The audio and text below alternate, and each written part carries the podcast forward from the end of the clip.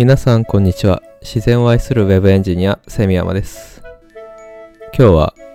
プレイステーションビータのゲームアーカイブスのディスク2を起動するのに大苦戦した話についてお話しさせていただきます。2022年も始まったというのにどうしてプレイステーションビータを買わなきゃいけないのかという話なんですが最近デザイモンシリーズが自分の中でリバイバルブームが来ていまして、このデザイモンというのは、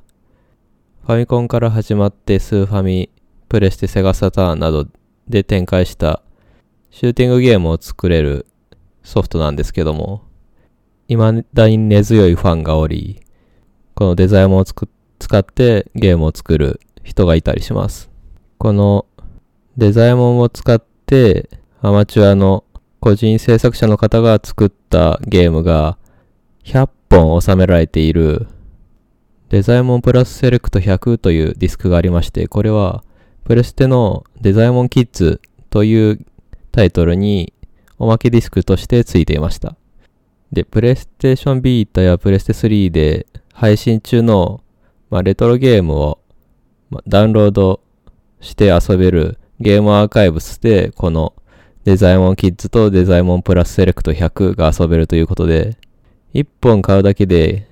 個人制作者の方の趣向を凝らしたゲームが100本も遊べてしまう。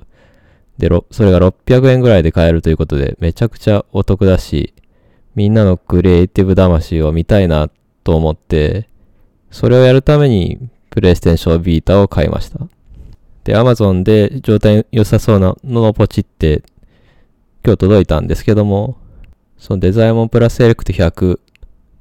個人制作の、えー、縦スクローシューティングが約100本入ってるソフトを起動するのにすごく、えー、手こずりました。まず、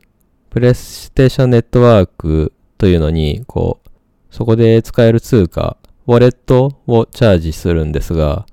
そのプレイステーションネットワークに登録しているクレジットカードでウォレットを購入するのがうまくいかなくて、で、いろいろ調べたら、ちょうどメンテ中の時間に入っていて、よりによって今メンテ中かとなったんですけども、そのメンテ中、メンテ時間が終わった後にやっても、やっても、うまく繋がらなくて、もう仕方なく、あの、アマゾンで、オンラインのその、プレイステーションネットワークで使えるカードをオンラインで買って、で、コードをもらって、そのコードを PS ビータの方で入力すると、そのウォレットがチャージできて、それで、えー、そのデザイモンキッズは買うことができました。で、ソフトを起動して、よし、これで約100タイトルの個人制作者のシューティングゲームが遊べるとなったんですけども、こうどうやって起動していいかわからないと。ゲームを遊ぶというところから入って探すんですけども、それらしい100タイトルがないんですね。で、いろいろ調べたら、このデザイモンプラスセレクト100は、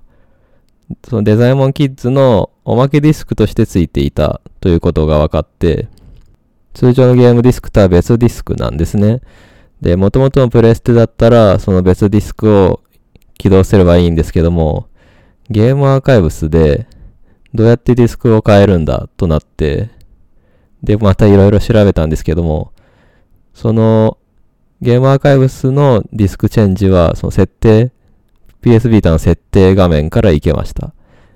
で、ゲーム、えっ、ー、と、デザインもプラスセレクト100が起動できて、よしとなったんですけども、えー、ここでもさらにつまずいて、タイトル画面から先に進めないんですね。プッシュスタートって、スタートボタンを押してくれよってなるんですけども、えー、スタートボタンのところがどのボタンを押しても反応なしということで、これ、まさかビータではちゃんと動かないんじゃないだろうなと、ものすごく焦って、で、またいろいろ調べて、その PS ビータで買ったゲームアーカイブスを PSP でも動かすことができるんですけども、その PSP の方で、では、その、プラスセレクト100のタイトル画面から先に進むことが確認できて、あ、これは何かコントロールの関係、操作関係に問題が起きてるなと思っていろいろ調べたら、PS ビータの設定に、えー、コントローラー設定のアナログモードとデジタルモードがあって、アナログモードっていうのはこの、コントローラーについてアナログスティックの強弱なんかを感知できるモードなんですけども、古い、えー、ゲームだとそれが対応してない場合があるということで、どうやらそのデザイモンキッズのディスク1はアナログモードに対応してるんですけども、ディスク2は対応してなかったみたいで、そのおまけのディスク2ではデジタルモードにコントロールを切り替えることで、スタートボタンがようやく押せるようになって、ディスクに入っている100タイトルが全部遊べるようになりました。実はさっきもちらっと言ったんですが、PSP でもゲームアーカイブスって遊べるんですね。ただ、ここがややこしいんですけども、PSP で直接ゲームアーカイブスを購入することができなくて、PSP でゲームアーカイブスを遊ぶためには、PS3 か PS ビータでゲームアーカイブスを購入しないといけないんですね。そのどちらかで購入すると PSP でも遊べるようになるという風なめんどくさいことになっていて。で今までは PSP と PS3 しかなくて PSP でゲームを遊ぶことが多かったのでゲームアーカイブスを新しいのを買うときは PS3 を引っ張り出してきてゲームアーカイブスを買ってで PSP で動くことを確認して PS3 を押し入れにしまうということをやってたんですけども、それがめんどくさいので PS ビータを買ったんですけども、結果 PS ビータで買う方がものすごくめんどくさかったですね。ただ、あの PS ビータで、まあ、PS、PSP よりも大きな画面でデザイモンプラスセレクト100の約100タイトルが遊べるので、それは結果的には良かったですが、2022年に PS ビータとこんなに向き合うことになるとは思いませんでした。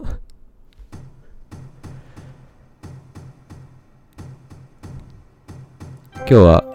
PS ビータで楽をしようと思ったんだけど、逆にものすごく苦労したお話をさせていただきました。ご視聴ありがとうございました。